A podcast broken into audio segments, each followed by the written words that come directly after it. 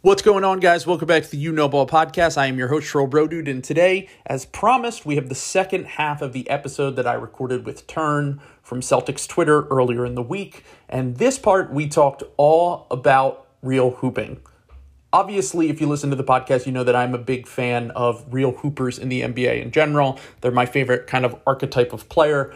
But today, we talked about the other side of the argument, which was essentially the poster child for real hooping in the modern NBA, which is Mr. Ball Don't Stop. If you follow me on Twitter, you know that I'm obsessed with this guy. He's quite the character, and we talked a little bit about where maybe his philosophy falls short, and we can see the other side of the argument a little bit better with the calculator boys, the efficiency boys, the analytics boys. It was a lot of fun. We discussed our favorite hoopers of all time. We discussed our favorite hoopers currently in the NBA and we just discuss real hooping in general. So I hope you enjoyed this episode. And if you are able to, I hope that you can join us in one week from today on Thursday, November 18th. We will be live streaming the podcast at the Henry James Saloon in Roxborough during the Sixers Nuggets game. Hopefully, the team is back by then and we can enjoy the game together. You can come out, you can hop on the mic, you can spit some takes, you can drink some beers, have some food. It's going to be a really good time. It's free to get in. And if this is a success, I don't know why I stumble over that line every single time I record, but if it is a success, we will continue to do it in the future. So please come out and support if you can. If you can't, if you're not in the area or you just, it's not your thing, that's fine too just please consider donating to the square to support the podcast so that I can keep the podcast free don't have to paywall anything. I really, really appreciate everyone who's supported so far. I haven't gotten donations in a while, but that's fine. I, I, I don't expect to get them every single week. It's completely fine, but if you can donate anything $5, $2, whatever it is, I would really appreciate it. If you haven't given us reviews on the platforms yet that you listen to your podcast, I would appreciate that as well. Right now, we have 89 five star reviews or just reviews in general on Apple, and that helps us move up the charts, gets more visible, and helps the podcast continue to grow. So, once again, thank you everyone for the support. All the links are below in the link tree, and I really appreciate you. I know I say this every week, but I mean it. So, thank you.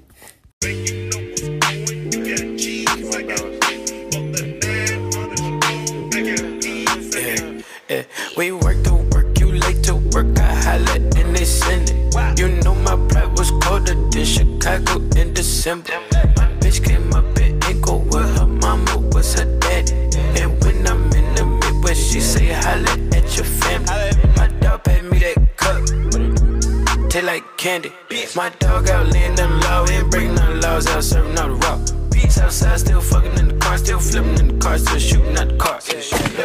We're going to be talking about pure hoopers. The rest of the podcast will be dedicated to the purest of hoopers. And we will talk a little bit about the icon of pure hooping, real hooping, whatever you want to call it, bucket getters, problems, issues, which is Mr. Ball Don't Stop. Okay, so Ball Don't Stop is a character that I have been infatuated with on Twitter for about a year now. And a lot of people that follow me on Twitter know him as the guy who essentially comes up with these like poet laureate things about pure hoopers. But they're essentially just like him repeating the same thing over and over. Like he'll be like, his post game is so crisp his back to the basket game is so good. His oh, on, on, the block, he get with the realism hoopers. My favorite is like he'll go into these long rants and he'll he'll have he'll have no direction that he's going with. He'll kind of just like let it flow like a pure hooper, like a real hooper, but for podcasting. And he'll just be like every night going against the toughest defenses, generational player and he'll just like mix and match words together until it comes into this like beautiful, horrible rant that makes literally word no sense. Salad. it's essentially just word salad, but about real hoopers that makes literally no sense. It's yeah, it's like remember when like ten years ago when like white guys would get on YouTube and like uh, do the Eminem impersonation thing where they would be like ribbity rappity skippity That's scappity. Awfully hot coffee pot. yes, Ball Don't Stop is the awfully hot coffee pot of the NBA, essentially. And um, oh my god, You know he, what drives me nuts about that what's that? is that in so we and you have had DM discussions about this when we were uh, you know planning our pod, and one of the things that drives me fucking crazy about that is that in basketball, there's so many people that think it needs to be one way or the other. Like you know Marlo from The Wire, like he thought it was one way, but it's the other way, and they think. I'm a calculator boy, and, and eye test doesn't matter, and only thing that matters is crunching numbers. And then you have the other side that's like, numbers don't mean shit. I don't care if someone goes three for 25, like their dribble moves were crisp. And it's like, it doesn't need to be that way. And Yes. then also, what really bothers me too is that this guy, this fucking jackass, is like, because I'm the, I've always been the play both sides. I love both of it. Like, I love the art of basketball and I also love the graphs of basketball. And it's like, at least when the guys are just calculator guys, at least they sound like intelligent about what they're talking about. Like, even if I think like, hey man, you should watch the games too, and they're like, no, but I did this. At least they have like some data. When you're just saying his post game is crisp, why is it crisp? Tell me why. Like, you can describe how good a basketball player is without using any numbers if you know what you're talking about. Oh, absolutely. I, I think that a lot of the quote unquote, well, he calls them efficiency boys. He calls them casuals and efficiency boys. Basically, they have at least learned the language to learn how to sound smart when they talk about basketball, even if they don't necessarily watch all the games and they can understand how to get by in a conversation. Whereas with the real hoopers it, it's the eye test stuff is like eye test is 100% important i'm not saying that it isn't but the thing that i've been trying to figure out with this is the fact that it's like he he essentially is like starting like what I would say is like an NBA culture war, which is like nah. The, Any, tolerant, the tolerant left. literally, he is the he's the uh, online right wing version of uh, an NBA fan, and and everything that he says is fact, and everything that anyone who's ever looked at The failing, lying basketball index. it's very sad what they're doing over at Best Basketball Reference. Very, very nasty stuff on basketball reference. They don't reference anything. Um, Dung- Dunksandthrees.com. Horrible website. Horrible website, folks. Uh, but like low, ener- low energy Ben Taylor. I love Ben Taylor, by the way. He's my favorite guy on earth. Ben's the goat. I love Ben, but Ben does the, he does both. That's the thing. That's Ben, why Ben. He will. He Ben makes- is hold on. Ben is a centrist when it comes to this. yes. No. No. He's great. Ben. Yeah. He's a centrist. Um, he's yeah. He's um. He's Joe Biden. But um. The Joe Biden of basketball. He would he would love that. No, but the cool thing about Ben is his like his greatest peak series is my favorite basketball related content I ever watched because he will show eight straight minutes of film and especially how he doesn't only use makes. He shows a lot of stuff where a guy was had very great footwork, had a perfect release and it missed, but he was like, but you can see that the talent's there. Right. I was like, that's in like that's fucking genius, you know. Like, why does anyone? Why do people always just use makes? Why don't you ever use like miss it or, or like passes that were dimes but didn't go in? Right. And it's like, and then he'll and then he'll drop some graphs in because he'll be like, because I think the best way to do it is, hey, watch basketball and then look at this graph to explain what you're watching. Absolutely. Con- contextualize it. One of the reasons that, like, seriously, like, I'm not even doing a bit right now. It has at times, I try to, you know, be better about it, but it has at times even been a point of contention in my household with um, my lovely um, girlfriend whose ear is to the door, probably. But I mean, like, you know, like, there's like, I'm a, like, I'm such a basketball sicko that, like, you know, I'll watch the game and I'll record it. And like, so I'll watch the game and I'll get my tweets off and I'll be funny and I'll be like, oh, like Tatum Ellis over here. But then right after the game, she's like, can we watch Real Housewives? And I'm like, I just got to rewatch it now and I got to watch off the ball. And Right. she's like, but you just watched the game. Well, that, you- you're another level of sicko. I just want to say. And then I'm like, well, you know, so I just watched the game and I watched Tatum take his things, but like now I need to see how Jalen cuts. I need to see how Al positions himself. The game, there's two games going on, and what a lot of people when they bring up the eye test, I'm like, the eye test is great. Your eyes suck. Yeah, right. That well, that's the thing with with the ball don't stop hooper brain is what I will call it. It's essentially and everything is on the ball. The on the ball is all that matters. Moving off the ball doesn't matter. Cutting doesn't matter. Re- relocating uh, on defense, offense. Basically, the best defenders are the are, are the on ball defenders that get in guys' grills and hustle really hard and look like they're trying incredibly hard without taking any sort of nuanced approach to how they watch basketball from all the things that you're talking about. Which is really funny too, because the poster boy for balls don't stop, right? Is is of course Kobe Bryant, right? Of yeah, I mean he's literally ball don't stop is has him as the greatest basketball player of all time over MJ and LeBron. Sure, whatever. But like, but, but one of the things that always that really always stuck in my side is like, okay, so they bring up Kobe Bryant, and it's like, you know how I know they don't know shit because they'll be like, oh yeah, like Kobe was a warrior, killer instinct, and I'm like, you know when the best Kobe years ever were 08 to 10 when he started playing off the ball and started trusting his teammates and developed the post game and had the footwork. Like right. they're like, oh, the 81 point game. The 81 point game is probably like the 50th best game of his career. Like, yeah. Kobe in like the 09 playoffs and shit. You go back and watch those when he was like, oh, wow, I don't need to take, you know, a million contested threes every single game. Like, I can let Trevor Ariza, like, I can pass to him in the corner.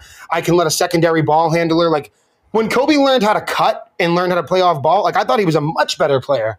And it's like you can even talk about your favorites like that. Like if Kobe Bryant's your fucking favorite player and you want to talk about him, why does it only have to be the time when he dribbled, you know, dribbled the air out of the ball and hit the back iron? It's like, you know, that there was plenty of times when he did really good stuff on the court. He was really efficient.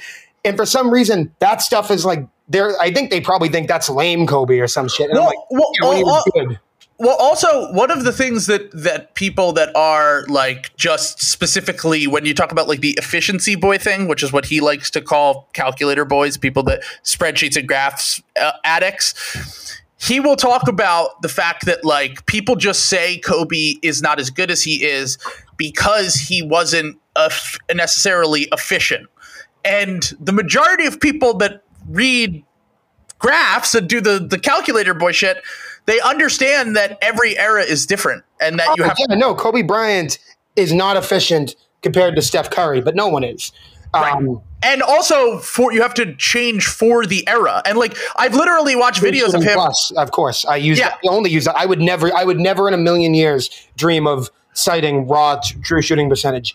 Relative right. If you look back at the early to mid 2000s, the the the numbers were horribly inefficient for even Him, for the best Iverson scorers. and T Mac are like the three most efficient volume scores of that era of that yeah. era. And it's like, dude, if you actually paid attention to these stats, you would be you would be thrilled at the results. But no, they they don't.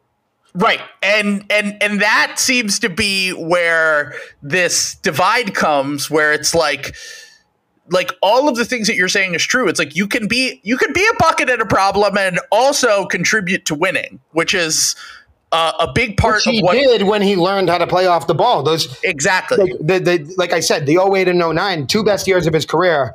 And but they all they for some reason think that he was like robbed of every accolade of all time in 07. And I'm like, he was a selfish player in 07. He was a great teammate in 2009. I don't really see like I just want to I want to read their brain. I want to like understand why they don't think that playing a team game makes you better.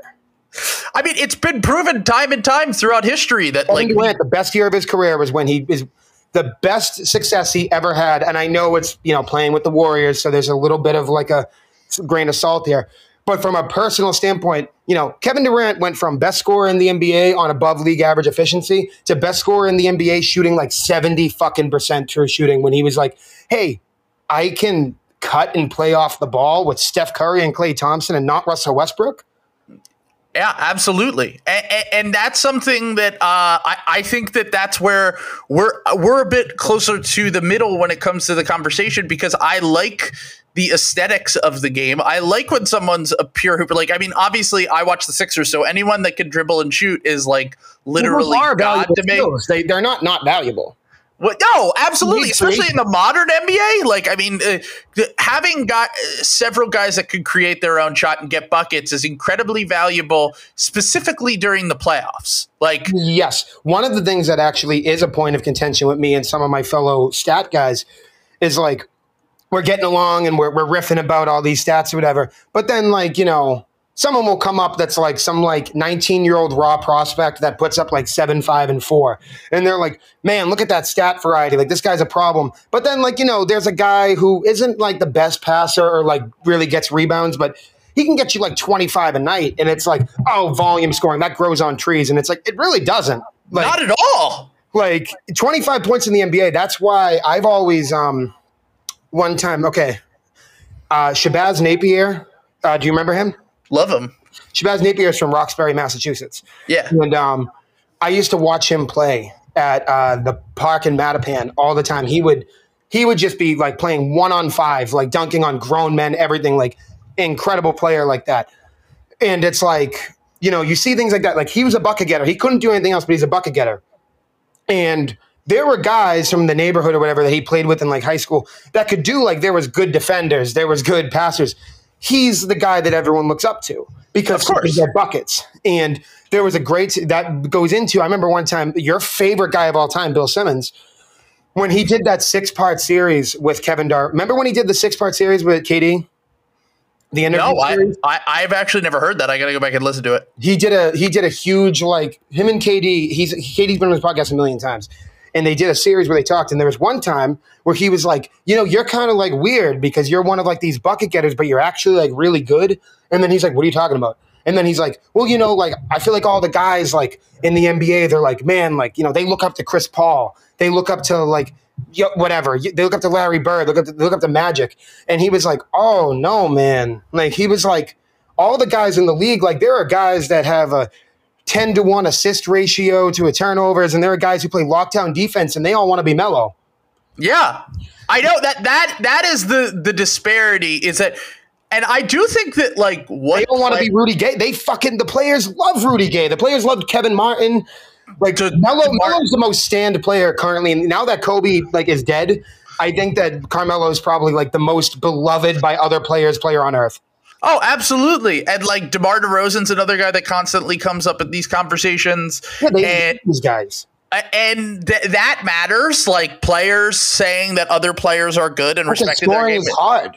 Yeah, it's literal. And I say this all the time. It's like you might look at advanced stats and say, oh, well, because what people get mad at with advanced stats is they look at it and they go, wait, how is Joe Ingles the 20th best player in the NBA?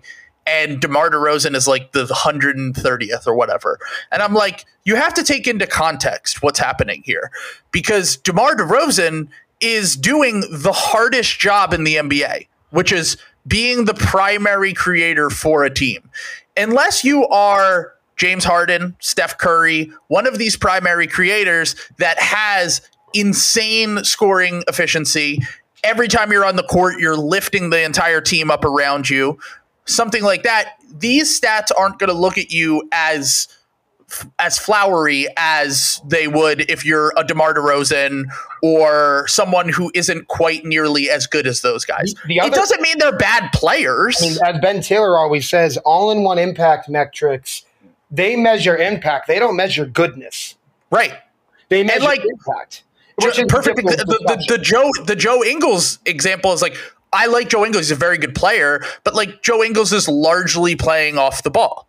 Joe Ingles is doing little things. He's a role player, and he's very, very good at being a role player. Well, but Bridges no is one, the poster boy for this now. Mike Mikal Bridges. Yeah, he's the poster boy for it. Yeah, he's incredibly beloved by advanced stats. Very good player, but You know what the other thing ultimately, is too is people get their expectations fucked up when like they look at like the BPM thing too, and they're like, "Oh my God, Zach LaVine only had a four BPM," and it's like, well, yeah, because you're comparing him to Jokic with a 13 BPM, it's like that's not supposed to happen. The the guys that have 10 BPMs are the outliers. Right. Um, historically if speaking, you look at the, I mean, I'm not even saying it's a perfect stat, but it's a good jumping off point. And if you look at the, you know, if you look at basketball reference, they have a scale on there. And like people are like, oh my God, like, you know, like this guy I like is only a 3.7. And I'm like, that's an amazing player because the average player in the NBA is a negative two. Right. Exactly. And and the majority of players in advanced stats are neutral to negative players. Yes, like you look at the top, uh, they have a scale on there where it's like negative two is the average player, a zero is a quality rotation piece, a Right. two is a good starter, a four is an all star, a six is an all NBA, an eight is an MVP, and a 10 is like generational, once in a lifetime type season. And they'll be like, even that too, like, yeah, they'll be like, once again to bring up Kobe, I remember people were like, "Well, this stat's obviously fake." For his career, Kobe only grades out at a six point two, and I'm like, so he grades for his entire career. He played at an All NBA level, and you think that's bad? Right. Like, oh, like, Like, you think that that means he sucks? Like, fringe MVP candidate for his entire career, basically, unless you have one of those seasons where Jokic is just breaking numbers and Steph is breaking numbers and shit like that. yeah, it's like, yeah, they look at it and they're like, oh, so, or yeah, Allen Iverson was a four point nine for his career, and it's like, so yeah, once again, he's ever so present from the day he stepped on the court to the day he retired, he's an All NBA candidate. Like, Right. like sounds good to me. Like, Yeah, pretty good player for his entire career, basically. people don't take these into like because they see LeBron, who LeBron for his career is like a nine point two, and it's like, yeah, LeBron being twice as good as AI, that makes sense to me. Yeah, literally. I don't think any. an- that's not an insult to Allen Iverson. If I was half as good at LeBron James at anything, I'd be a billionaire. Seriously. By, by the way, I just want to put this out. Ball don't stop. My favorite thing about Ball don't stop is when he gets obsessed with players and he'll talk like Tobias Harris, who is a good player. Tobias Harris is a good solid he's player. a real hooper either. But that's the thing is that, and this is something that I've had a hard time with. He's not a great ball handler, is he? No, no. I mean, he's what like he doesn't have much shake or craft to his game, which is really the reason why he struggles in the playoffs is because he doesn't have the shiftiness of some guards or forwards, or he doesn't have the ability to just like Well, create. all the bad parts of the real hooper, the long twos and bad efficiency, and none of the bag. It- essentially, he, he could. Uh, what? Who did he compare him to? Allan Houston, I think he said. Uh, which Well, that's, that's ridiculous. I don't Paul even Houston remember. was a good player. so so eh, that is kind of where the real hooper thing i don't think there's one thing you can say to like categorize a real hooper. Like to me a real hooper is just like a vibe. Like because because like some people would be like well it's just guys who get buckets like jamal crawford or like uh uh, Monta Ellis, or like so these guys that throughout history have just been kind of like pure bucket getters. But I can't my tell you my definition after you. I want to hear yours. but my thing is like Trae Young's a bucket, and like Absolutely. he, yeah, Trae Young is a problem, and he's a real hooper, but he's also like a fucking wizard passer, and in order to like categorize these guys, I really think that there's like a large range of what a real hooper can be, but the majority of them just have like flashy games, they get buckets, but also they can have other elements to their game and sometimes their game just looks so cool even if they're not big scorers. Like Caris LeVert is a guy I always use as an example of like he's not even that much of a like a big time scorer or anything. He just has like and one mixtape 50 on the Celtics the last game before the before the season ended. Yeah. Hey, I, I, I'll never forget. That's what started COVID. He dropped 51 against us, and then the season ended. literally Rudy Gobert and Caris LeVert did COVID is what we're trying to get at here. But like basically if you have the flashiness to your game, you have the craft to your game and you have the just like the look of a star, you can also be categorized as a real hooper. Like Okay, I don't hate that. I, because I, I have a list I have a list of guys. We'll get into our list. Um I, it- go a bit different than you though. Okay, I want I want to hear your definition of, of real hooper right after I give you the top ten players of all time according to Ball Don't Stop.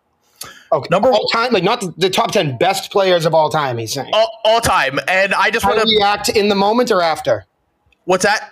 Do you want me to react in the moment or after? You can you can react in the moment. You can do whatever you would like. Uh, the top ten basketball players of all time, according to Ball Don't Stop. By the way, he hasn't released his top seventy five list yet, but this is something that he I'm tweeted. still working on mine too. And I do want to say the NBA is disgusting, not for their list itself, for how quickly they did it out. I think if you are thoughtful and you really care about what you're saying, it should take a long time. And they put that list out in like two weeks. And Agreed. I found that offensive to someone who really, really gives a shit about what I say about basketball. Like when I'm not trolling and when I'm not making jokes about Jason Ellis and when I'm not tweeting during the games, like when I'm in the lab, I take it extremely seriously to the point that I've restarted the list 10 times. So Arrest Adam Silver. It means Uh, it means a lot to me. Like I'm I'm being dead serious. It means a lot to me. So I want to hear his list. I'm serious too. We should arrest Adam Silver. Um, all right, so uh, so um, Ball Don't Stop's ten greatest players of all time. Number 10, Carmelo Anthony. All right. Uh, okay. Wow. okay. off to a, off to a great start. he did make, he's in my top 50 though. I'm not going to lie. But anyway, I, I love I love Melo. Number nine, great. Uh, okay. Number nine, Hakeem Olajuwon. All right, no, that's fair. No, it's fair. Number eight, Dwyane Wade.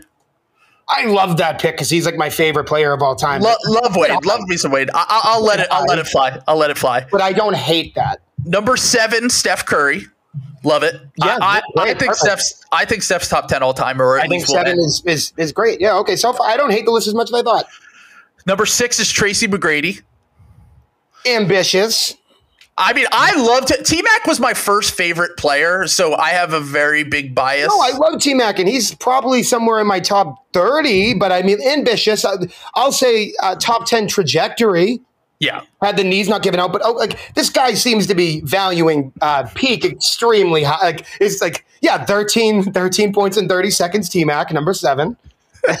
Obviously, the number seven all time Tracy McGrady. Uh, love it. Never got past. Or no, number six. I'm sorry, one ahead of uh, Steph Curry. yeah, it's funny when you say it like that. Number five, Kevin Durant. Love it. Love Durant. No, that's, that's great. That one's great. great. Number four, Allen Iverson. Obviously, I'm biased. I'm going to say Iverson was the fourth best player of all time. Is, these are all great players, so it's not like I can clown on it. But I mean, he just, I just feel like every like three of the players he mentioned are fine. They're just like 15 spots too high. Right. I totally agree. I, I think that like it's something that you would expect. It's the funny one to me is the fact that okay, then the top three are just LeBron, MJ, Kobe. So yes, I mean you would expect that. I don't think that anyone would be shocked by that. But the one, the yeah. outlier is Hakeem. Yeah, like on a list, it feels like he threw him in for credibility. right. It's like okay, so Tim Duncan definitely is not up there. Kevin Garnett, guys that because because he doesn't Larry Magic. or, or well, I, I was going to say he doesn't think basketball existed before 1990, according to this list. but I mean, Akeem is a, is from the same draft class as Jordan. Like, come on. True, true. But they both peaked in the 90s. Well, no, yeah, no, I, they, right. they, they, both yeah they both won titles in the 90s. And no, yeah. I think they both peaked in the 90s. I'm fine. Yeah, yeah, yeah, yeah. But um, but my my point more so is the fact that like this no list, like, yeah, right. Like like what is the consistency? Kareem Dyer, Kareem, who was the original bucket, the original problem. No, no, no, nowhere to be found on this list. Score, I mean, I guess it's just like pre uh, post MJ is the only thing this guy cares about because MJ was the original real like the every player grew up wanting to be MJ. Every player, like you described earlier, wanted to be the bucket getter guy, and he was the greatest bucket getter guy of all time. But also happened to be like his guy, the guy that Jordan modeled his game after was David Thompson. Oh, I didn't even know that. No, so when, when Jordan was a little kid, um, David Thompson was like when Jordan when Jordan was about you know like nine. Uh, David Thompson was at NC State. He always said like the guy he modeled his game after was David Thompson, which is funny that this guy would pretend like, oh, Jordan, like ball didn't invent before Jordan. I'm like, Jordan, you know, modeled his game after a guy that's 15 years older than him. Right. Yeah. No, it's it's definitely. Uh, so this guy doesn't know what the fuck he's talking about. pretty, pretty much. That's pretty much the synopsis of Ball Don't Stop's whole existence. Yeah, Hakeem is, the, is the wild card in there. Like he doesn't. The, all the rest of the players fit like yeah, they're all athletic. They're all athletic, insane shooters or scorers. Like they all are. If he was going to go with a big, like I mean, Dirk could have worked. Yeah, uh, although Dirk is European, there are no European players on this list. He he's that's the other thing about the the real Hooper shit is that like Luka's not a real Hooper, I guess, because he's oh, from he's Europe. Definitely a real Hooper. I mean, I don't think most people would consider they would. Uh, Rashad Phillips says he's a basketball player. So he's a he's a moron because my, my definition of real hooper that I was going to say, and I've gotten flack for it, but like, fuck if I care. You know what I mean? Like, go, you know, put it in the box of suggestions that I'm not going to read. All right, like, you know, you know what I mean? Like, I get I get flack every single day on this website. You think you're going to stop me now? Um, no, but my thing about real hoopers to me is it's always been it's not a play style, it's a mindset, and I've always considered real hoopers to be guys that like on the fly can adapt, like can make shit happen out of nowhere. Like you put them anywhere and they're going to play their game. Like they feel comfortable in who they are. They can make, they can take over games. Like Jokic, real hooper. Yeah. Like, why does it need to just be I have a good dribble package? Like, it, it should be like, and that's the thing. All the real hoopers still fit into that. Jamal Crawford could make shit happen on the fly, and he was comfortable playing his game, so he's a real hooper. But you Yep. know what? Kevin Garnett is too. Kevin Garnett, you put him anywhere, he's going to play his game. I think that the guys who aren't real hoopers are like the system player. Like like Joe Ingles isn't a real hooper because he doesn't really have a game Right. like anyone that has their own unique flair to the game where they can bring it no matter like in a YMCA gym all the way to game seven of the NBA finals, to me, that's a real hooper. Like a guy that like I love basketball, I have my game, I'm gonna do out there, I'm gonna take over the game. And I think that that's a way better description than just like, you know, I I fucking shoot a contested shot. Like Right. I, I take long twos. I, I cross guys up. I do. Yeah. hooper. Yeah, no, one hundred percent. I, I I agree. That's what I was saying earlier. It's a, it's like a vibe. Like it, it's not really like something that you can like one hundred percent classify just based on like a skill set of of like here are a few things because like people will talk about like and I'll go down my list of the best hoopers in the NBA right now.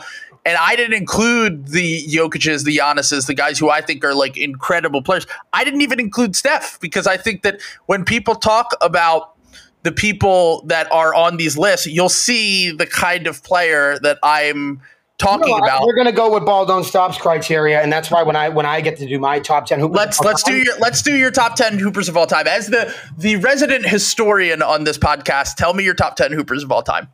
All right, so I I didn't because I'm confident in myself and because real hoopers don't prep uh, practice. We're talking about practice, man. I I wrote nothing down. I took no notes. I'm going straight off just the millions and millions of hours of YouTube film in my head. But I decided to go with it, not with my fancy definition of guys who do that. I'm going to go with it with the Hezzy Jimbo spinning around guy. I'm just going to do that because I want to give them a shout out. Love it. So my top ten guys, and uh, I'm also limiting it to no one that has like any accolades. Fair enough. That's actually a really good qualifier. Like I'm not putting like no when I say six man of the year, most improved player, all rookie team. Those are fine. No all star, no all NBA, no all defense, no MVP. Okay. Um, okay, number ten, Swaggy P. um, like I just think like really down to the wire, like that guy embodied hoop. Yeah, hundred percent. Number nine. I, I mean, like, I don't really have that much. Like, what more can be said about Swaggy P? I mean, he's just kind of self-explanatory. He is a oh, absolute bucket, absolute problem. So, and I, I, I did want to make it no accolades to make it harder for me. Like, eh, you know, to make it not so like we don't need to hear Tracy McGrady and Allen Iverson for the millionth time. Right. Um, okay, so number nine, Swaggy P. And this don't don't take this this ranking too seriously. They're all number one in my heart. Um, number nine, Lou Will. Of course. Number, I'll, I'll, God, by the way, I just want to say two Sixers legends up top. Love it. cool thing about Lou Will is he exclusively plays for dope cities. He does. Yeah. He just signs like, hey, you know what? I think like it'd be kind of cool to party in Toronto with Drake for a year, and then be like, I think I want to like you know like go like chill like I want to go chill in Philly. Like he'll never sign, but you, you talk it off for him a max deal, and he He'd be like, nope, no, uh, you have to have strip clubs with good wings, or else I'm not signing. and once again, I cannot stress enough, this list is not in order because real hoopers don't believe in rankings and real. That's hoopers- right. This Yeah. is just ten guys who come to my mind because once We're not again, calculator boys. I don't believe in numbers. So, um, number the the one that looks like a snowman. I don't know numbers. Um, of course, I'm going to throw Kevin Martin on there. Love it. Kevin Martin, uh, I have to say, when I was growing up, my three favorite players on earth growing up, growing up as in like a tyke, you know, like a little, a little, a little child running around my backyard. It was uh, Dwyane Wade, Rudy Gay, and Kevin Martin. Uh, that's which did irreparable damage to my basketball brain. But Kevin Martin, and I actually do want to speak on Kevin Martin real quick. He is the one of the ultimate players that no one ever talks about when it comes to you know when people talk about guys that were born too soon or born too late. Yes. He was born about 12, 13 years too early. And the reason why I say that is because his game would have thrived today because he was one of the first people ever to be like, what the fuck is a mid range? I take threes, layups, and free throws. He was a more he was a calculator boy before it was before that was the term. But without knowing that, Yeah, but that's the that's the realist of Hooper is that he didn't even think about it. No, you should you really go back to his high scoring seasons, his 25, 24 PPG years. He never made an All Star team. Nope.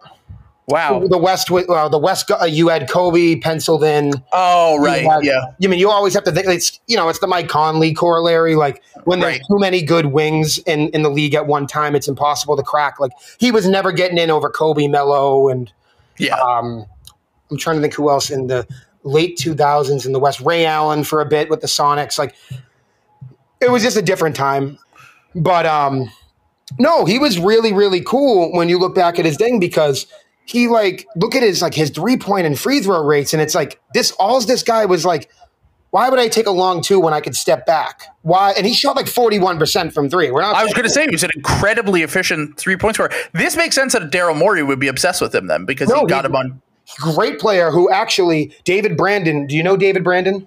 NBA I- Bird writes on Twitter. He's the Yes, yes, Oklahoma yes, yes. City fan with the. Uh, okay, love that guy. Me and him talk ball all the time. He once told me that the Harden trade, he didn't hate it only because uh, he thinks the 2014 Thunder team was the best team they ever put together, strictly because they didn't need a third lead ball handler. They needed an off ball shooter like Kevin Martin, and that Kevin Martin unlocked something with Kevin Durant. I don't know how like scientific that is, but I like, that at least speaks to his abilities. Yeah, I mean, if you go from uh, well, I mean, uh, James Harden didn't really have his breakout until he was in the starring role in Houston. But like, yeah, like instead of having a third, you know, primary ball handler, now you have this guy who shoots forty five percent from the corner, and it's like that. No, like In theory, teams- yeah. In theory, if you didn't trade away a future MVP, then yeah. no one ever thinks about this either. Too. One, I, I'm spending a lot of time on Kevin Martin, but Kevin Martin, no one ever brings it up. The rip through rule in 2009-10.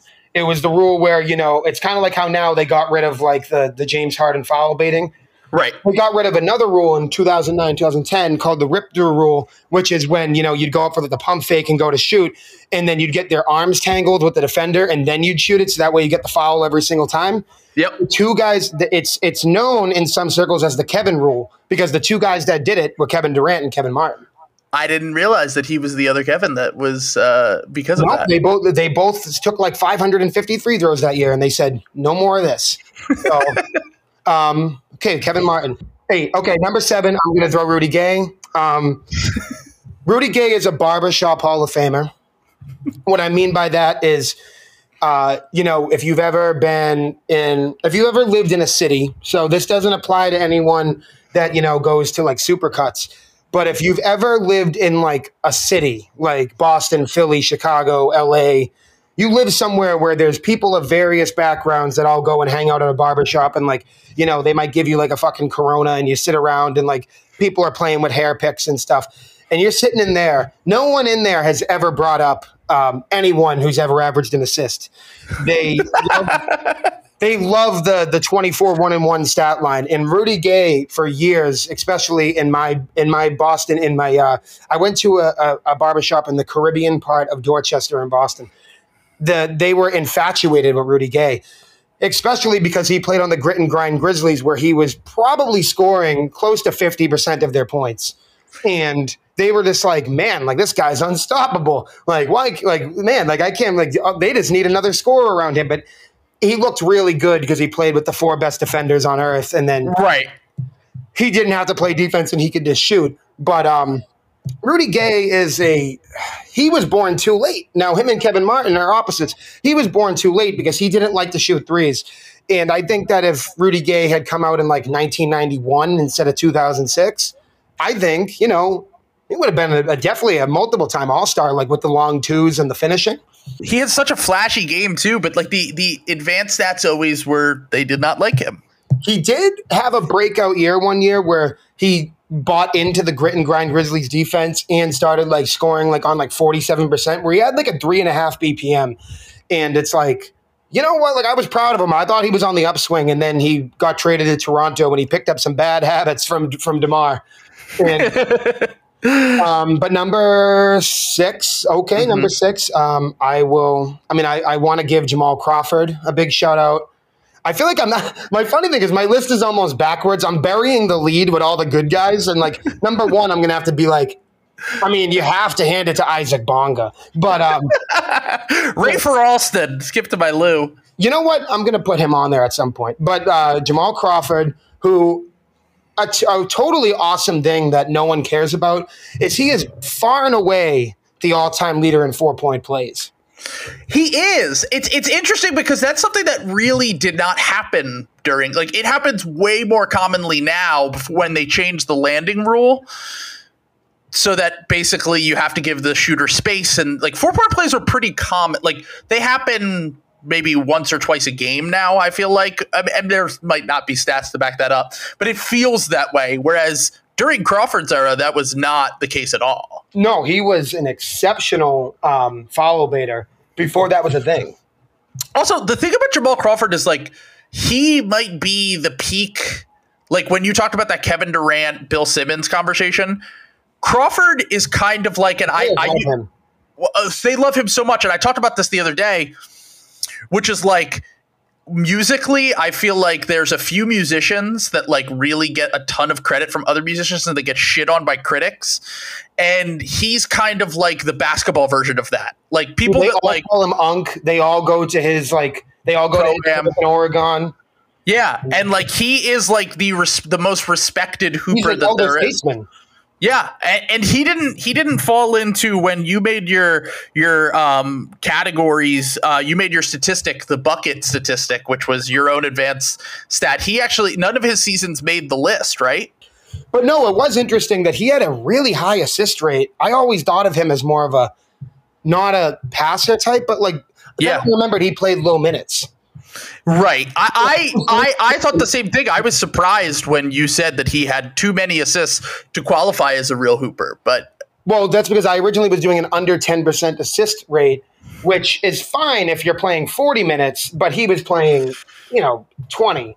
And it's Yeah. like those three assists in 20 minutes ends up being like a 30% assist rate. That he had a twenty percent assist rate for his career. He was a he was a better passer than uh than I remember. No, yeah. So Jamal Crawford, absolutely. And um, I do want to, my favorite Jamal Crawford tidbit is Kawhi Leonard.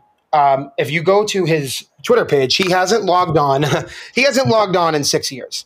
So He's he- a nor he's he's way more normal than us. yes, he he doesn't log on. He is he is not tapped in. But he actually, if you go in his thing, go look at the first tweet he ever liked, and I noticed it was in the 2014 finals when he won Finals MVP. Jamal Crawford didn't add him because his Twitter didn't exist yet. So he tweeted that that boy Kawhi Leonard cold man dot dot dot. And then two hours later, Kawhi Leonard had a Twitter page and liked and retweeted it and followed him, and then never went on Twitter again. The power of Oh, and then he tweeted the deep fried picture of him and Obama. But right, right. But that's classic. the, the classic. Wow, the mean, power of the he the pure the purest hooper of all time. like it's to the point where a, de- a defensive player of the year, Hall of Famer, scoring efficiency legend is like, holy shit, Jamal Crawford said something nice about me. And it's like, I don't think that's one thing that I think calculator boys do miss sometimes. There's a certain gravitas about certain players that no matter or inertia where it's like no matter what you like you can't calculate intangibles Absolutely, and that's there are some players like Kyrie Irving. Once again, for all the shit he does, Kyrie Irving is they're borderline obsessed with him. Yeah, because he has the the the aesthetically pleasing game that every hooper strives to have. Ball Like, on the string, magician. like literally the most coordinated, amazing bucket getter that you've ever seen in your life, and he's at least last year was the third best player on his team. Yeah, but I mean, like it's also that's a bit unfair on a on a I know, I know. Obviously, they're, that team is the fucking top twenty stacked. ever. Uh, But uh, but I just want to put in Joe. Harris and and um, Lamarcus Aldridge, of course. but like I just want to put in perspective like if you talk to someone who has this the hoop brain has like this this bucket getting mindset Kyrie is like there is like Jordan like you know like he's not worse than James Harden I, I Rafael Alston is my number five. Just for the skip to my Lou is a great name, and also like that the dribble package there. Like you talk about a dribble package. Um, like he's the evolution. He's what Kyrie evolutionized off. Right, absolutely, like the Pokemon evolution as a hooper. um, but I don't have as much to say about him. I actually wanted to say him. I wasn't gonna say him until you brought him up, and I would feel remiss not to. But the next guy I'm going to talk about. Well, I, hold on, hold on. Ray, uh, the thing about Rafer Alston is that he's the only NBA player I can think of that was actually a part of the AND1 mixtape tour, which is like the genesis of this. That's true. I mean, I, I you know what? I haven't spent as, as much time as I should have like watching games of him. Like all the rest of these guys, I've spent thousands of hours of my life watching, and for some reason, I, his career was cut a bit short. Yeah, so it's like it's harder to find film of him, especially because I was like four. Um, but um, no, he did, at the very least he's an honorable mention, and I, would be remiss to not say his name. Um, but the next guy is someone who I, I really, really, really have strong feelings about. Uh, ben Gordon. That's four. Oh, he's a uh, people love Ben Gordon. Ben Gordon gave the Celtics fucking hell in 2009 um, when we were going for our quest to repeat. And, you know, everyone looks back and they're like, oh, the baby Bulls, you know, Derrick Rose, the fucking young dude who's hooping. And it's like, yeah, Derrick Rose was was fine against us, but like, you know, Rondo contained him a bit. It was Ben Gordon. Ben Gordon was flame throwing on Ray's ass. I can't believe that Ben Gordon never made an all star team either. I that one's baffling because he played in the Eastern Conference. I was going to say he played in a weak era of the Eastern Conference and he never once made an All Star team. You want average over, I got mul- multiple fact. seasons over twenty. What's that? I'm full of them. I got another baffling fact. Did you know so I did a project over the summer about rookie of the year and uh, expectations for rookies of the year. How people always think they got the next Jordan when oh god, time, yeah, I, I, I, can't relate to that having Michael Carter Williams and Ben Simmons. Yeah, so like exactly, people are like, we have the rookie of the year, blah blah. So I did a thing where I compared their BPM as a rookie to their how uh, what the, you know their their peak BPM and all that shit and like how many minutes they played, like the accolades they got, blah blah blah. And Ben Gordon I found out during that. I actually didn't know this, so I learned something new, which was nice. His rookie year, he won six man of the year, but he didn't win rookie of the year. Which I didn't know that. That sounds impossible. That would never happen now. No, I mean, like because uh, Emeka Okafor won Rookie of the Year that year, which is even more baffling. But whatever. Uh, the part about that is like, so this guy was, you know, six man of the year. So he's, uh, you know, one of the. That's a pretty big thing, you know, like six man of the year. But he's not that doesn't make him the rookie of the year? Like, how how is that a, how is that possible? I've never heard that before. It just it just sounds it just sounds baffling that that would ever be a thing. But Ben Gordon, no, like exceptional scorer before that knee went out, and just like he was in, a, he was also a, a you know, like the, the, way he shot threes too, like very before his time. Like he was a pull up guy back then. It was like if you're, eh, you know you don't take a catch and shoot, it's back to the gallows for you. And yeah, like he, he was pulling he, up. He was an insane shooter. I remember he was one of my favorite players when I was a teenager. Hmm. So he's so that's just another name that's just lost to history, though. Like no one ever talks about Ben Gordon unless you're obsessed with like hoop brand shit. So he is definitely on the list. Number three. Um, so I'm down to the wire here. I'm going to give a, a huge shout out to Al Harrington. I don't remember Al Harrington all that much. He, he was, was, on the Pace, the Pacers, right? Um, Al Harrington was on the Pacers. He was also a Knick. Um, yes, yes. He was a Golden State Warrior. Um, and his thing was he was like one of the original stretch fours. Like he was a guy who was like, yeah, like I'm six foot nine and stocky, but like I'm a shoot it. And like at the time, people were like, man, that guy's soft. He doesn't bang in the post. He doesn't do that. And now, like, he'd be getting a fucking max deal. Yeah, I, I mean, I, I wish that I had more to add about Al Harrington, but I don't.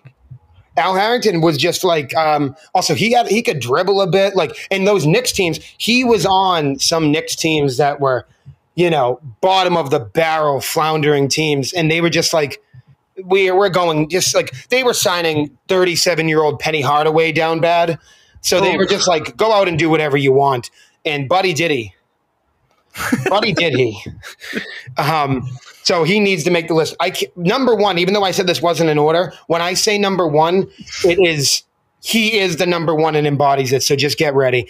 Number two, so I only got one more pick left before number one. and I, I've been mulling over it for a few minutes. Um, I almost said Michael Redd, and then I remembered that he made an All NBA team and a All Star. I was gonna say, yeah, I love love, love love Michael Redd, but I loved Michael Redd.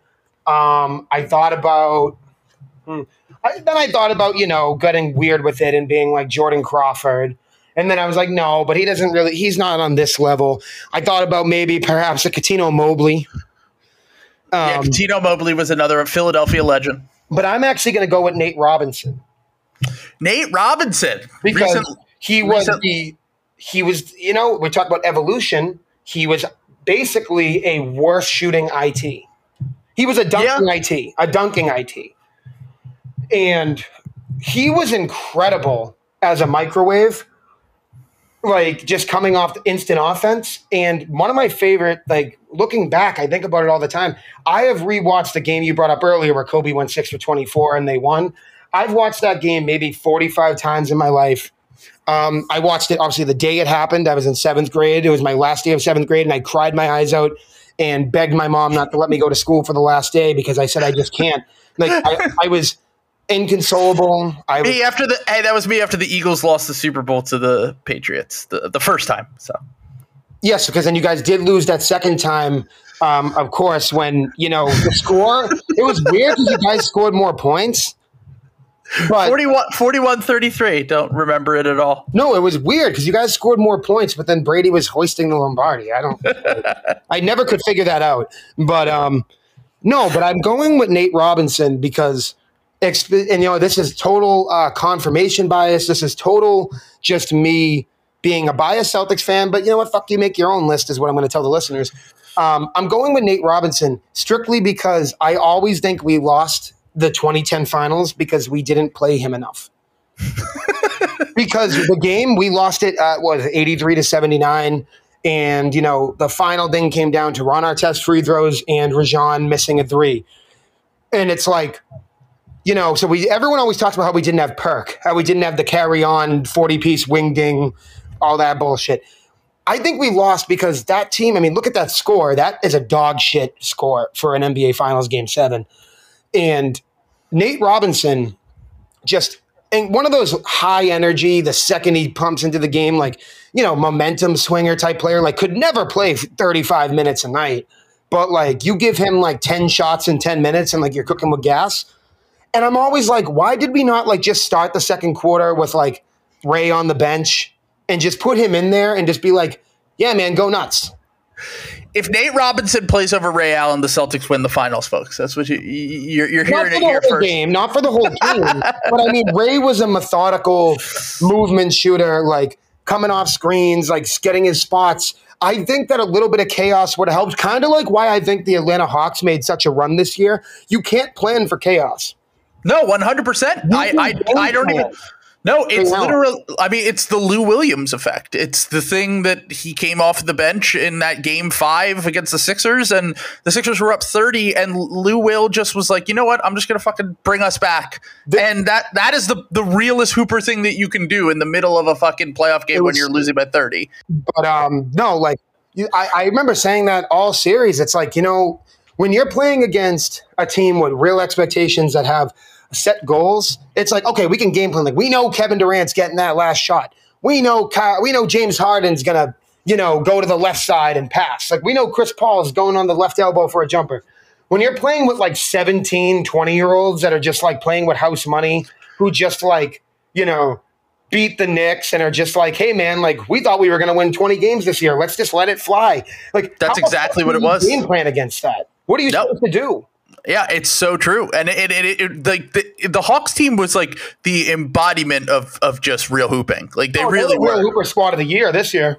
Yeah, hundred percent. But uh, and I just I just want to bring up before you get into your number one, you're gonna trigger some Sixers fans that are listening to this. I just realized Nate Robinson had one of the most traumatic was responsible for one of the most traumatic uh, experiences in Sixers fandom history, and they will bring it up every single year at the dunk contest. In 2006, Nate Robinson won the dunk contest over Andre Iguodala, and Iguodala should have won. And anyone who's a Sixers fan that is older than 20 years old that is listening to this will swear by the fact that Andre Iguodala should have beat Nate Robinson, and he forever was hated by Sixers fans because of that. Which is funny because there was nothing in a game that he did to us specifically that I can think of. But I just, I just want to say that um, do the right thing, Adam Silver, and uh, restore Andre Iguodala's 2006 dunk contest championship that was stolen from him by the man because he was five foot nine. Sure. Okay, Fine. all right.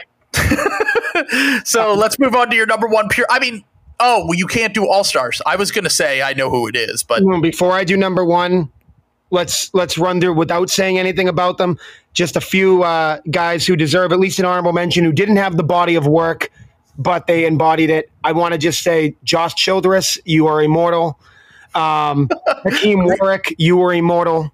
Jeff Green is literally the embodiment of the average NBA player with sky high expectations who Jeff, I mean, I, I can't not comment on Jeff Green. Jeff Green would put up 37, 11, and 15 on one game and then score 3, 3, and 3 for the next 15 games, but his averages always look nice because of that one game. Um, Eddie Curry, you know, Jordan Farmar, all these guys. Martell Webster, Drew Gooden, like Larry Hughes, all these guys are great hoopers who deserve a shout out. But I would be remiss. Hell, I would ask for my credentials taken away. I would banish myself if I did not say, even though this list isn't numbered, this is numbered. It's J.R. Smith. oh, absolutely, It's Earl. Just- just the king, Are you trying to get the pipe? the man himself. He he does not need any explanation. The man. There's no introduction. The the best moment of my entire basketball watching life as a Kevin Durant stan, Celtics fan, and noted LeBron James hater is um is of course the timeout. The 2018 finals. Yes, and, they, and he thought the he thought they were up and they could run up the clock, and then they had to call the they had to they were like no no no, and LeBron was like no no no no no. They they tried to call the timeout. Screaming at him, yeah, the the the, the realest Hooper moment of all time in your when mind. they took that when they took that win away from LeBron, where he, you know, fifty-one, eight, and eight, possibly the best game ever played by an individual basketball player in history, and he was going to be immortalized like Iverson as the guy who beat the unbeatable team once by himself. Yeah. It all crumbled to shit because J.R. Smith took it away from him. And you know, so that that's why he's number one. I was sitting on my at the time I still drank alcohol. I was sitting on the couch and I I I smashed a twisted tea over my head like Stone Cold Steve Austin and went shit and smoked a cigarette on my couch. I went fucking wild in that moment. I was like, that was the moment of that was the, my sports moment of the year. Literally the the greatest game that I've I've You know personally of a ever real seen. hooper you need to be to not know the score? Yeah, I mean, just literally existing in your own world. You're you have the confidence to just run that clock out, and that that's it. And oh my god, The It- game it- when he took it- 23 threes. Amazing. Klay Thompson set the record for taking 24 threes, but he also hit 14. What did JR hit? Like six? Hold on, he went six for twenty three from three that Oh, I. I have no idea. It could have been 10 for 23. All I know is that it was in 2013 and no Oh, okay. Different- different game. taking 23 threes at the time. Just an absolute king. Literally, like one of my favorite characters, and and uh, another guy. I'm not surprised he didn't make an All Star team, but I, I thought that he might have some accolades. He definitely Well, won. he had a six man of the year. A lot Yeah. of these guys have six men of the year, but I had to leave that off because if you take that off, we're scraping Then- the bottom of the barrel. Yeah, then you got no one. You really Yeah, got no one. I'm one. saying Chris Duhon and Beno Udrih or something. Yeah, absolutely. All right, I have my list of contemporaries um, for for the best hoopers in the NBA. I have 25. I tried to actually I have 28. I tried to Well, I me- 10 to do for uh, a hundred and a hundred years of history, and in this current moment, in the 10 game sample, you have 28. And I think I could I could I couldn't cut down. I had te- I had think that's normal. I had 10 and then I was like, fuck, I forgot about this guy. Fuck, I forgot about this guy. And then like I would forget about like the most obvious ones, like the guys that you'll hear I- I'm saying.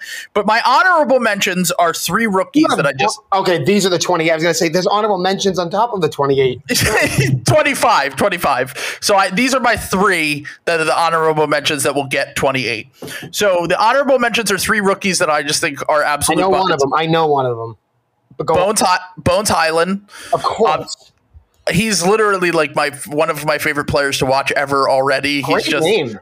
Like amazing. Also, his r- real name is Nah'Shon Hyland, which is a great Hooper name. And then on top of that, he has a great like nickname with Bones. Like I, I just love that guy. I was ho- hoping that he fell to the Sixers He was in the draft. correct? VCU. VCU, that's right. And now he, he'll be playing with the uh, a real Hooper in Jokic and uh, Jamal Murray in Denver for his career. So next, I have James Bouknight, who I just had to give an honorable mention to. Uh, just he's a Hooper favorite, and I couldn't leave him out.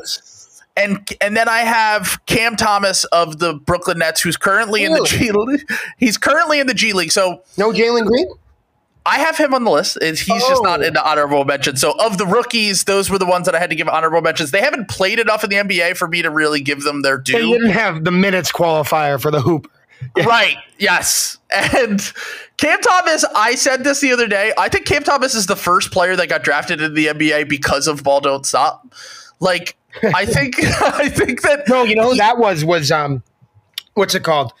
I oh my god, now I'm an asshole. I can't think of his name. Jerome Jerome Robinson. Jerome Robinson. Yes, Yep. Jerome Robinson. Yes, another absolute legend among real hoopers. I knew exactly who you were going to say when, but but this year, Cam Thomas just. I, I, I to describe it perfectly. There's uh Alex Alex Strum, who is a Nets writer that I follow on Twitter. He t- he tweeted yesterday. Um, Cam Thomas has 35 points in this G League game, and I don't think he played well at all. You know what? That's that's but the that's awesome. my I'm just going to run through the entire list and then you can just pick out names that you want to talk about. All right. Sure. So we have 25. We have Jalen Green. Had to put him on there as a rookie. Um, he's the only rookie that was officially included on the list. He's just a bucket and a problem. Tyrese Maxey of Yep. your Kentucky Wildcats, Of number course. 24. Cole Anthony now is in this group because he has just been going on an absolute heater. He just has real Hooper mindset. He has to be included. Don't let KH hear this. I, I know he is uh, very upset that you guys um, passed on um, Cole Anthony for Aaron Nesmith. I understand. I wanted Maxey and Cole because I was so hooper pilled. So. You don't understand how down bad Celtics fans are about uh, Xavier Tillman and Desmond Bane. We have it's it is it has divided us beyond beyond belief. But go on. I'd like to hear the more. I understand, and and I I like Desmond Bane a lot in that draft, and you guys actually drafted. I do too, but we also passed over Giannis for Kelly Olynyk, so we have bigger fish to fry. So, I mean, we passed over Giannis twice. So, uh, all right. Collin Sexton is number 22. Has to has to be included. Absolute bucket problem. I like it. Yeah, hundred percent. Cam Reddish, um, who we touched on before. Uh, see, see, Cam Reddish is kind of in that category of like his game just kind of looks like he's not that good, but his game just looks good, so he has to be he's, included. He's a well, very well respected by his peers type person. Exactly. Have you seen the video of Anthony Edwards? and Tyrese Maxey was in there too. Yes, when they're like, when they're like, oh, they're like, who, who's, who's the best player you play against in high school? And then he's like, and then he starts smiling and he's eating the, he's eating the M and M's or whatever, and he's like, Cam Reddish gave you forty, and he's like, he gave me sixty. Yeah, no, And they're that's like, oh yeah, and they're like, oh, Cam's cold, Cam's cold. In the in the in the preseason poll in 2019, when they polled all the players, who's the coolest rookie? It was Cam Reddish. Did you remember that? Cam Reddish. Yeah, they said Cam Reddish was the coolest rookie. he's kind of in that Jamal Crawford of just being respected by other players, He's especially like guys. Ben McLemore syndrome, where his jump shot is aesthetically pleasing as fuck, and it looks like the most beautiful mechanic shot you've ever seen. It just goes in 28% of the time. Yeah, exactly. I, I think that uh, the fact that he had that big game against the Bucks in the playoffs, just because he kind of went on a little bit of a heater, put him on the map. He's also as- great in 2K, which matters to people. and he looks like a star. Most importantly, he just like looks does. like Paul George. Like he looks like he could have that. Like nine long arms. yeah, exactly. So he he he will always fall in there. Ah, God damn! As we're talking, I realize I didn't include Anthony Edwards, which is a sin, and I need Oh, to. now you got 29 because he's on. Okay. All right, Nate Silver. Oh, the dunk was cool, but he's shooting 38% this game. Remember that. Nate? Duncan. Speaking Oh, Nate the, Duncan. the Nate peak Duncan. calculator boy. Yeah, Oh, yeah, no, Nate Silver. Uh, Nate. Yeah, Nate Duncan, you're right. Um, he's the Nate Silver guy. is 538, who makes Raptor. correct. He's Okay, also he's- a calculator boy. He's fine, though. He's cool. Yeah, he he he uh he he is the one that started the Raptor War. Um all right, so we have Kyle Kuzma at number 20. Oh, Uh, brother. the yeah. guy is better than Tatum? yeah, well, That graph is amazing. best player from the 2017 draft. I had I had to The include one Kyle. when they compare them and they say that he's like a, a the, the bar and it's like him his like thing is all the way to the top for shooting and Tatum's is yellow. It's like the it's like the 2K graphic. Yeah, that's that's that one has been eating away at my soul for years. Yeah, well, Kyle Kuzma was like an 85 in 2K two years ago, um, and he is just he just kind of he, if he was drafted by the Wizards and just played his whole career for the Wizards, no one would care about him. But because he got drafted by the Lakers, he will forever be immortalized. In He was also the one that they kept in the Anthony Davis. He was the one that they were like, "Look, we want Anthony Davis. We want the net. We want Kevin Garnett Jr. But you can't have Kuzma." I love how people th- reported that like, oh, they're not giving up Kuzma. They need to keep Kuzma. I'm like, I think they didn't the want that- Kuzma. what's that? I think they just didn't want him. yeah, that's exactly what I said. I was like, is it entirely possible that the Pelicans are like, well, Kuzma's not very good, so you can you can just keep him. It's fine. He's a fine player now, though. I think he's better than than he used to be.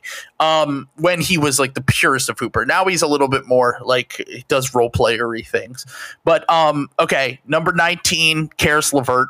Just like LeVert is, I I will never be able to explain LeVert, but like every game you watch, you go, wow, that guy. Like he most impressively will just cross a dude up, leave him in the fucking dust, and then just absolutely brick a shot. Like he Oh no, is he's a he's very like technically sound. incredible. Like I used to call him AND1 Wiggins because he has like almost like he has the AND1 mixtape type play to him, but he he's just not a play finisher. Like he can like start a play amazingly, and then he just kind of goes nowhere. Also, his the, body, the, inverse Rudy Gobert. yeah, yeah, essentially, he's on the complete opposite side of the spectrum, and he is uh essentially like his body's falling apart. So I can't really blame him for like whatever's happened in his career, but he's definitely a, a real hooper. Number eighteen, Jordan Clarkson. Number Okay. Number seventeen, Jordan Poole. Had to include both of the Jordans there. Sure, Prob- probably both named after um, Michael Jordan. both better than Mike. Uh, number sixteen, Tyler Herro. Okay, the only white guy on this entire list, actually. Now that we're cooking with gas. Yes, Herro is Herro. It just has the perfect brain. I think. Like I, I've talked about this before, but like Tyler Herro is the kind of player that I want on my team, just because he has the memory of a goldfish. Like he will just. He will just go out there and like he could miss 40 shots in a row and he's taking the 41st shot. I want guys like that on my team. If you only watched the Celtics, if you didn't watch any other teams, you would think that the two best players of all time were Khris Middleton and Tyler Herro. Absolutely. 100 It's like Terry Rozier for the Sixers. Like I had I had a tweet um uh, uh, and it was like here's a personification of Terry Rozier versus the rest of the NBA, and then Terry Rozier versus the Sixers, and he literally scored 34 points on 17 shots against us, and in the game before had six points on like 20 shots. So that he he is the equivalent to Tyler Herro for you guys. No, so like, yeah, it's weird too. Like Tyler Herro, like I don't know what he did to get the respect that he does, but I mean, like the way that he behaves and shit, it's like a, it's like a TikTok, like dude, like you know, like almost like on a weird level of cultural appropriation. But they all seem to fucking love him.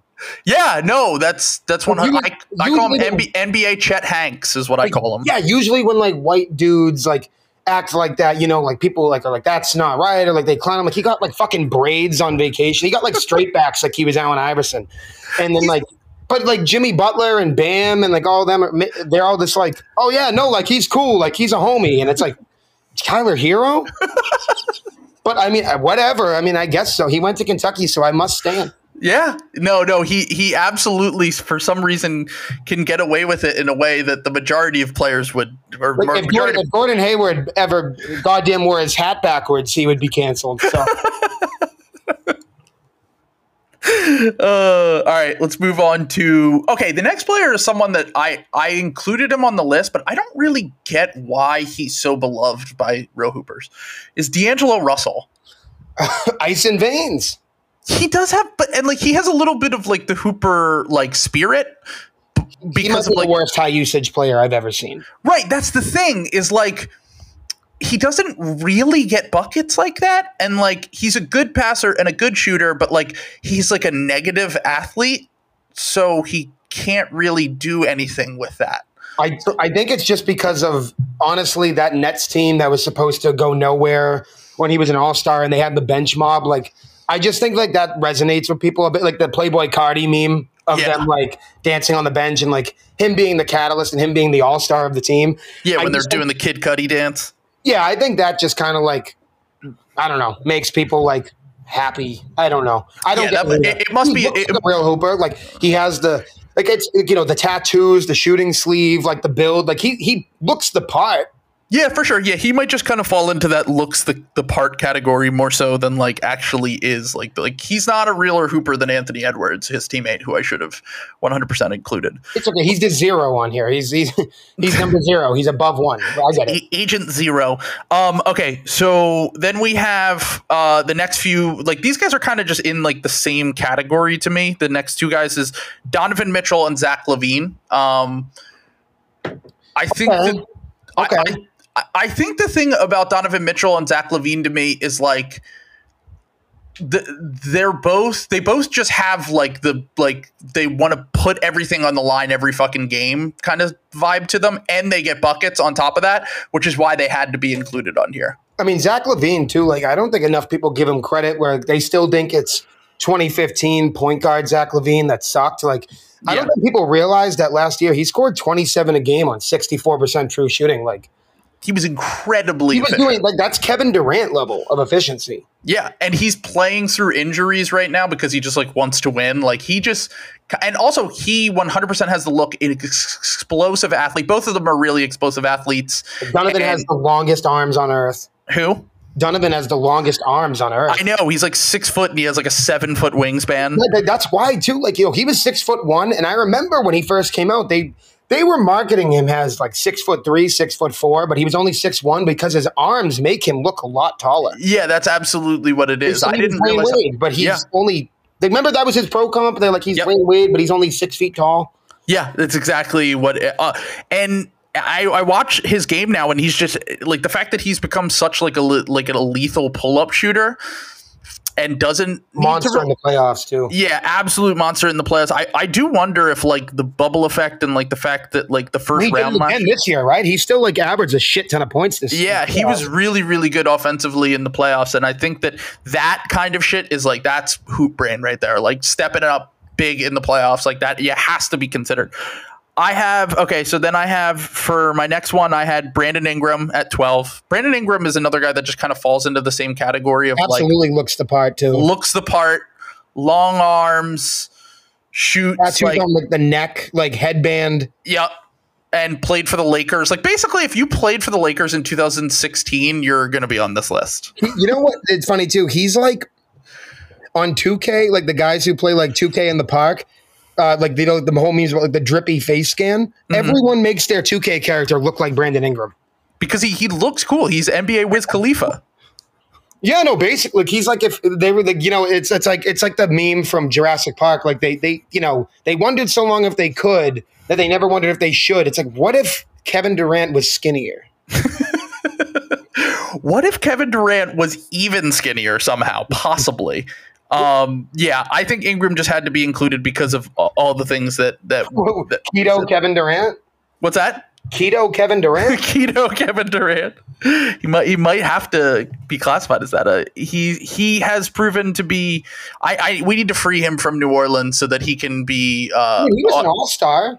Yeah, he's a good. I mean, he's a very good player. I, I just think that he he tends to get a, a little bit overrated by real Hooper types and might be a little bit underrated by calculator boy standards. I, I just think him and him and Zion just kind of like they they almost need their own team because he loves them. He actually really likes to like hold the ball. Yeah, And I think I think Zion could be on like if he ever you know if he gets the weight down and plays. I actually think Zion would be better as an on ball guy. You know, like like, he's a he has decent instincts. Yeah. I no, like I mean he was just point long five on last year. Look, I don't think any of them liked each other for that reason. Yeah. Yeah, no, it makes a lot of sense. All right, so then the next few I have are Bradley Beal, who once Yeah, of course. yeah, of course. I mean, come on. We talked about it earlier. He gets like 30 points a game. Like he's he's got to be included. Um, LaMelo Ball. He See- is amazing to watch. Like he's breathtaking. That's the thing is that he captures the like he does the circus pass shit. Like the when when Ball Don't Stop says that the pass and shit comes really easy to a pure hooper like this. That's LaMelo Ball. No, but like LaMelo Ball, like that really might like that really is at the level of like it's like a it's like he has like command of my eyeballs. Like that's why I, I need to rewatch Hornets games like four times because I've watched the I watched the Hornets game where the Celtics beat them like five times because I was like, okay, this time I'm not going to ball watch, and then I LaMelo Ball watch. It's um it's impossible to not watch him. Like he's become Mhm. probably the most unconscious player in the NBA. Just like he's pulling up from 30 every time and it it doesn't matter. He he 100% embodies what we're talking about when we No, he's like like, it's like uh it's like art. Yeah. It re- and and that's I mean I said it before I think he's eventually once he once he kind of fine tunes his game in the next few years he's going to clearly be like a top 10 player in the NBA. Um I just Mhm. Yeah. yeah I I I, I see it. Um I no okay. no argument. So we have now we have we're up to 9 by the way. We have uh I have Kemba Walker. I actually have a pair of Knicks. Kemba Walker, you know, where was he on January 6, 2021? Don't tread on me. Did he did he wear some don't tread on me shit? Buddy, you don't remember this? I vi- you know how many things happen in a day? Oh, I went, I went, I went nuclear on that one. So the uh, first of all, he did miss the game on the insurrection day, but no one thought anything of the time he was hurt, but he missed that. Yeah, because we were And all then- worried about Yes, Gordon Hayward's way. game, we played the Wizards, Yeah. and um, before the game, he wore an out. He wore a jacket that said "Don't tread on me" before the before the game. Yeah, And then so uh, everyone was like, "What the hell is Kemba wearing?" Like, and then I was just like, "Hey, like you know, Kemba's really proud of himself. He's just a very proud boy." And then after the game, so Kemba scored. Like Kemba had a good game that game. And after the game, I was like, uh, "Kemba Walker never misses a chance to light up our nation's capital." and then we Celtics. We I don't know if anyone else even paid attention because it was a play-in game against Washington, but we were having a blast with this. About and then the Kemba ended up saying that he was like, I just thought it was a cool jacket. I don't follow politics, and I'm like, it's sure. literally it's literally the James Harden thing. James Harden said the same exact thing, which was I mean, sure. Why would a you know some? I, I, I would you know it's it's honestly silly that some people are actually like, oh, Kemba's a MAGA far right. I'm like, yes, you're the 30 year old black man from New York is MAGA. Like, you know what I mean? Like that's honestly, you're being a dickhead for action. for if you're really insinuating that, you're being a, a very insensitive person. Yeah, he, like, he- it's fun to make jokes about. yeah, of course, yeah. I mean, I, and like I said, there's so much shit that happens on the internet every single day that I cannot. They're not logged in with us either. Like James Harden is like when when remember Young Thug was like He doesn't James have the internet? My brother, he's not. He doesn't have the internet, and it's like yeah, that's, James Harden is like having sex with strippers and drinking. Like he's not on Twitter. What a king! I mean, I just am so envious that there are people that are not on Twitter. Like they I, have better shit to do. They're not I, I can't even by I can't even imagine that to be honest. It's it's it's kind of sad, but um oh God, well I guess that's the only reason people listen to this fucking podcast. So um all right. Another Knick who just this is a lifetime honorary hooper, uh, Derrick Rose. I don't want to talk about him or who he is as a person.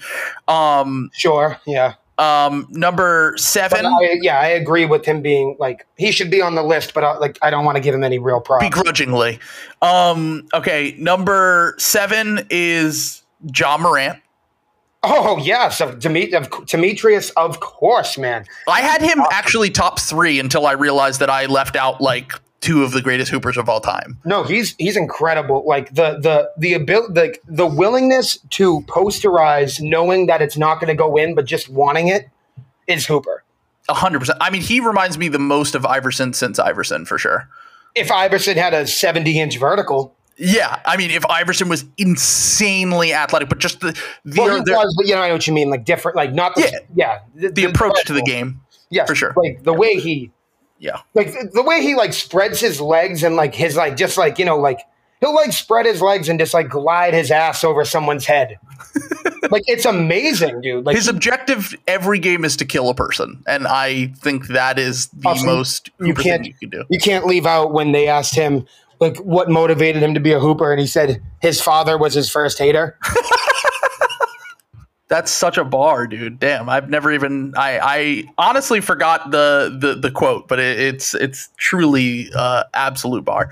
Um, okay, so now we're onto our top six. Yep. So most of these guys are going to be like I just couldn't not put them. Um, so number six is Dame. Dame just aesthetically very pleasing game to watch. Pull up threes, crisp handle.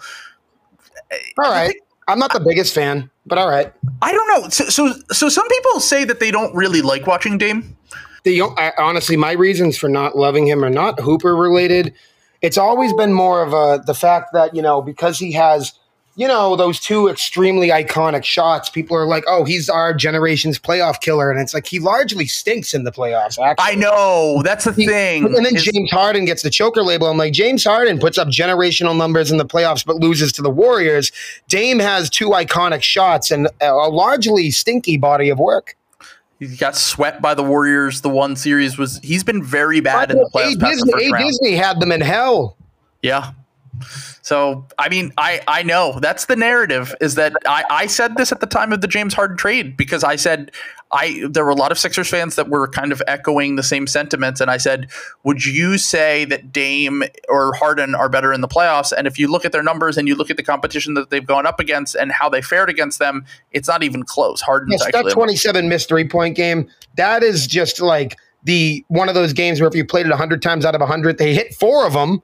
Right. You know what I mean? Like, that's just like, that's one in a billion variants that you really can't use too much against him because going over 27 from three is impossible. Yeah, absolutely. Um, I think that that will be a stain on his legacy for no reason. I always thought it was more of a stain on Morey ball than anything. Yeah, that's true. I th- that's true. But also, what player embodied Morey Ball more than James Harden? Uh, Al-Farouq Aminu. but anyway, I'm, I'm, I'm, I'm here for the top five. Okay, top five. We have Trae Young, five. Yep. Just we've already talked about it. Yep. Devin Booker, four. Kentucky legend. I'm, I love that. I honestly thought that I was gonna have him higher, but like, cause like he just has the Kobe look to him, like the the way that he plays and like master in the mid range and like people like tough shot maker. Like I felt like I was gonna, but I had to include for the top three is Kevin Durant, Yep. Kyrie Irving, Yep. and Carmelo Anthony. Carmelo Anthony gets the, the Lifetime Achievement Award. He is a he is the embodiment of this entire conversation. It's the headband, the threes to the head, the, you know, get that shit out of here. Like when the rebounds, like everything about him. Like, and also just you, I feel like Hoopers need to be cool. You want to talk Yes. about a guy who was cool. He had a chokehold on us. You know what I mean? Yeah, absolutely. Yeah, I mean, I mean, from the time he was on fucking Ned's Declassified, like his a cultural icon. Also, Denver, the baby blue Denver Nuggets thing that went fucking platinum. Like, you want to talk about an all-time selling jersey? The baby blue Nuggets Melo jersey. I've seen that more than I've seen Jordan, Kobe, and LeBron combined. It's absolutely iconic. It's, And, it's fresh too. and Like, the thing about Melo, and maybe this is why I included Dame in that part of the conversation, is like when he was out of the league, and all all the players were talking about how they wanted Melo back, and Dame kind of spearheaded that, brought him back to the Blazers, him and CJ, and I feel like that is like you have to put that. That's the feather in the cap of the Hooper resume. Like you back you backed Melo, you got him back into the league. And he's proven to become like a pretty decent bench stretch four or whatever he is would now. you say that because of the baby blue jersey that if you back Melo that you back the blue? yeah, that's a, you want to do your ad now. I now. told you three hours ago that I was going to work that in. Oh my god! All right, No, but Melo, like I think the ultimate thing that speaks to him is that you know he's from the draft class of LeBron and Wade. He's from the same generation as LeBron and Wade and Durant and all these guys. He played with Kobe. He played with T Mac. He played with Iverson. He's played with all these guys, and it's like he's not an afterthought. nope. Like the guys love him. The guys want to be him. Like he's he's stayed culturally he's stayed culturally relevant in a league that changes every single day. In a game that made his play style outdated, he's still probably one of the most Google searched NBA players, probably one of the highest draws. Yeah, every year he still gets All Star votes. I've always said that to be a superstar in the NBA, it goes above play. To be a superstar, you need to be a very good player, and you also need to be like I always did it like the test. Like, does my aunt know who you are? Right. Like, like like my aunt, right? Like she doesn't fuck. She's never heard of Nikola Jokic, and like he's a great player, the MVP. I love Nikola Jokic, top three in the league. But I mean, like you talk about like superstar, it's like, oh yeah, like you know, like my my grandmother or something would be like, hey, that's LeBron James. She'd be like, she might not know him, but she knows who Carmelo Anthony is. Of course, yeah. No, that that is a good litmus test. It's always the thing that I use for musicians as well. It's Yeah. just like, does your aunt know them? Does your mom know them? Does you know like that? That is really like Melo is one of the most famous basketball players of all time, and is still a living legend, and is still putting up buckets, and and could possibly win Six Man of the Year at like forty years old. I, I would love to point out too that every single day, um, people we we lose more brain cells as a consciousness when some jackass gets on the internet and asks, "Are we sure Carmelo Anthony's a Hall of Famer?" Yeah, the ninth all-time leading scorer is a Hall of Famer. I'm sorry. Yeah, like it's not even a question in my mind, especially He's the considering best who gets in the Olympic. He's the best Olympic American basketball athlete of all time. yeah, he's unbelievable. He should I mean, be in for the ring at Syracuse. I got into an argument with someone the other day about Carmelo Anthony, and I was like, regardless of what you want to say about him, he was a top 10 player for an extended period of time and needs to be respected.